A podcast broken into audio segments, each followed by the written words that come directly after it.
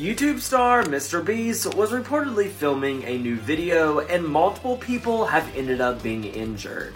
The YouTuber is the most subscribed to person on the platform and is known for his celebrity collaborations, giving away tons of cash, and even hosting wild competitions. Mr. Beast recently purchased a plot of land in North Carolina complete with a studio and housing, serving as the perfect spot to create content.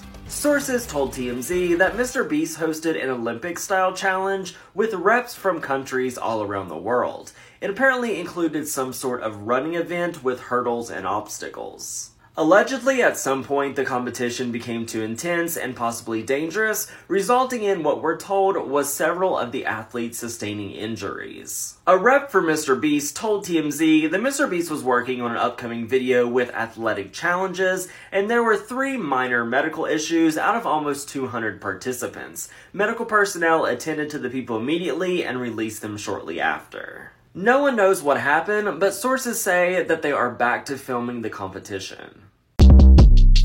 Short Cast Club